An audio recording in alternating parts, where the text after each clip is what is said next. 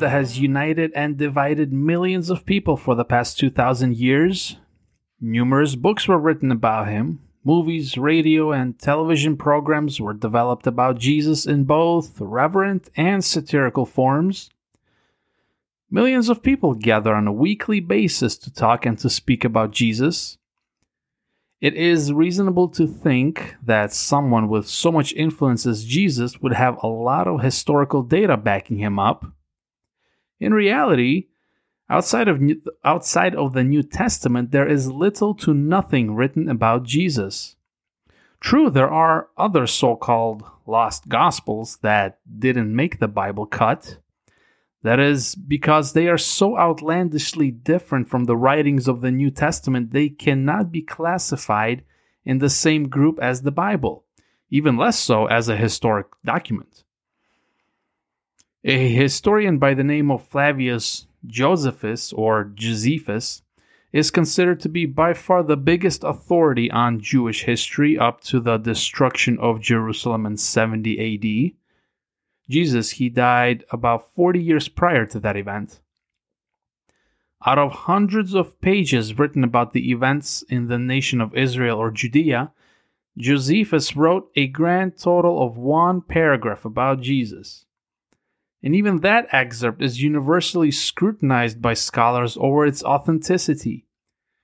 It is safe to say that Jesus was very elusive to the eyes of public officials and local correspondents. Merriam Webster defines Jesus as the Jewish religious teacher whose life, death, and resurrection, as reported by the evangelists, are the basis of the Christian message of salvation.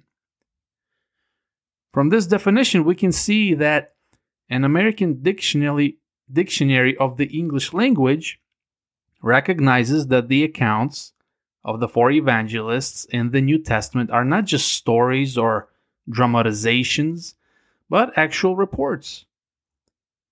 In the big picture, all that we can gather from the life of Jesus Christ are written specifically in the four Gospels. The rest of the Bible speaks of his effects on the humanity, but his actual life story is described in the Gospels. It is the only credible source available to us to gather any intel on Jesus. A goal of this channel is to study the life and the words of Jesus according to all four gospels in a linear generally generally agreeable chronological order. This order I base on the chart that is has been printed by the Thomas Nelson publications called The Harmony of the Gospels. It is easily accessible online if you would like to double check. Every gospel writer brings something a little bit different in their depiction of Christ. With God's help, we will observe this harmony and unpack the intent of these writings. Several resources were used for this study, including, but not limited to, various commentaries, study Bibles, Greek original manuscripts, and common sense. Hopefully, this channel will leave you better informed, inspired, edified, and perhaps even entertained. Now, a word of introduction about myself. My name is Lubomir. Sometimes I go by Louis. I was born in Ukraine in 1989, moved to United States when I was 12, presently residing in upstate New York, serving as a deacon at a local Ukrainian evangelical church. For some time, I led a Bible study group concentrating on the topic of Jesus using this layout, which I now decided to bring up online in the form of a podcast. My formal biblical training consists from a couple accredited courses, so please do not take my words for an academic study.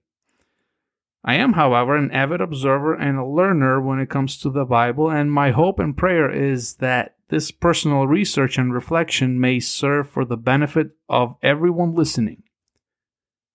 The title of this channel, A Gospel Treasury, was inspired by reading Matthew 13:52. Jesus said, "Therefore, every teacher of the law who has become a disciple in the kingdom of heaven is like the owner of a house who brings out of his storeroom new treasure, new treasures, as well as the old. Throughout the duration of this podcast, we will bring out precious gems of God's truth. Some of these may be of a vintage value, well known and familiar. Others could be something that you never considered before. The objective here is to see what Jesus presents, what difference his life made then, and does it make any difference now. After all, that's what comes with the title of being a Christian to be like Christ. And now, for the remaining of this episode, a brief overview of the Gospels. The Gospels, along with the rest of the New Testament, were originally written in the Greek language. The Old Testament was mostly written in Hebrew. Interestingly, most historians agree that the Jews talked in none of these languages during the times of G- during the time of Jesus. The language Judeans spoke was Aramaic. Aramaic has since mostly dissolved and presently spoken in very small communities across the Middle East. The Gospels of Matthew, Mark, and Luke are often referred to as synoptic Gospels. Synoptic is a Greek word that means to see together. These three Gospels have very similar accounts, and they were all written before the year 70 AD. We mentioned that year a little earlier. 70 AD is an important year in Jewish history because this is when the Romans destroyed the city of Jerusalem and the Holy Temple. The Gospel of John is unique in comparison to the Synoptic Gospels. It was written at some point after the destruction of Jerusalem, approximately between 75 and 85 AD. John's account holds about 90% of sayings and information that is not found in the other Gospels. For whom were the Gospels originally addressed to, and what was the purpose of these writings? The difference in the Gospels is in what they emphasize, not as much as the content itself. Synoptic Gospels were addressed to different ethnic groups to show Jesus as the chosen one to redeem the people of God, the Messiah. Matthew wrote his gospel for the Hebrews, portraying Jesus as a king. It has several long sermons, most notably the Sermon on the Mount, and many parables. Matthew depicts Christ as a speaker with power and authority. Mark wrote his gospel for the Romans, portraying Jesus as a servant biggest part of the Gospel of Mark contains supernatural signs. It is the shortest of the four and was likely the first Gospel written down. Luke wrote his Gospel for the Greeks, portraying Jesus as a man who is relatable and approachable. It is the most comprehensive of the four and serves as a universal message of the good news about Jesus. John wrote his gospel to anybody listening. It was not it was not designated for a specific audience at least that we know of. Logically speaking, John was aware of the previous accounts about Jesus, and thus he wrote what others have omitted. His emphasis was on the divinity of Jesus. At the close of the century, many believers became skeptical about the divine authority of Jesus, and as a result, John wrote his account to portray Jesus as God. Along with his three epistles or letters, as they're also known, that they are also part of the New Testament. John, he makes a wide use of three words when it comes to Jesus light, truth, and love. Throughout the Christian history, the four Gospels attained a status known as a tetramorph the four combination of four elements in one unit, tetramorph.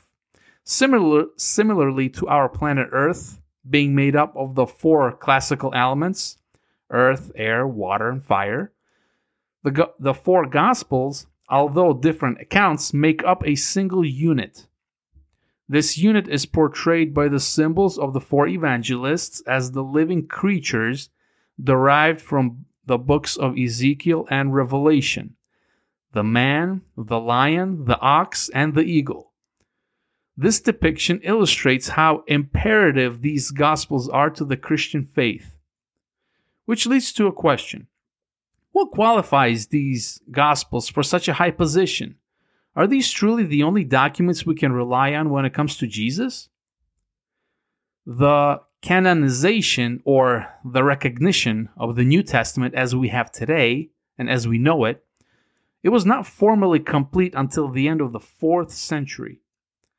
Despite some rift between the church fathers regarding select epistles, the integrity of the four Gospels was hardly in doubt throughout the entirety of the Christian history. The Gospels were written to different ethnicities living in different geographic locations, but in time these reports they started to cross paths. And seeing how these documents, amongst with other so-called lost gospels which were written later, highlighted different events and oracles, the church fathers had to decide which books were to be endorsed. And so, to qualify as a true gospel, the following had to be true authors personally knew Jesus or personally knew the disciples of Jesus. Matthew and John were, were they were the disciples themselves.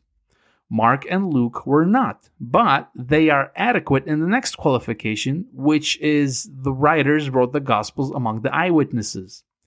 Mark was a close associate to Apostle Peter, and Luke was frequently accompanying Apostle Paul, who in turn spent a considerable amount of time with the disciples. The four Gospels are different by character from other Gospels, the lost Gospels, there is.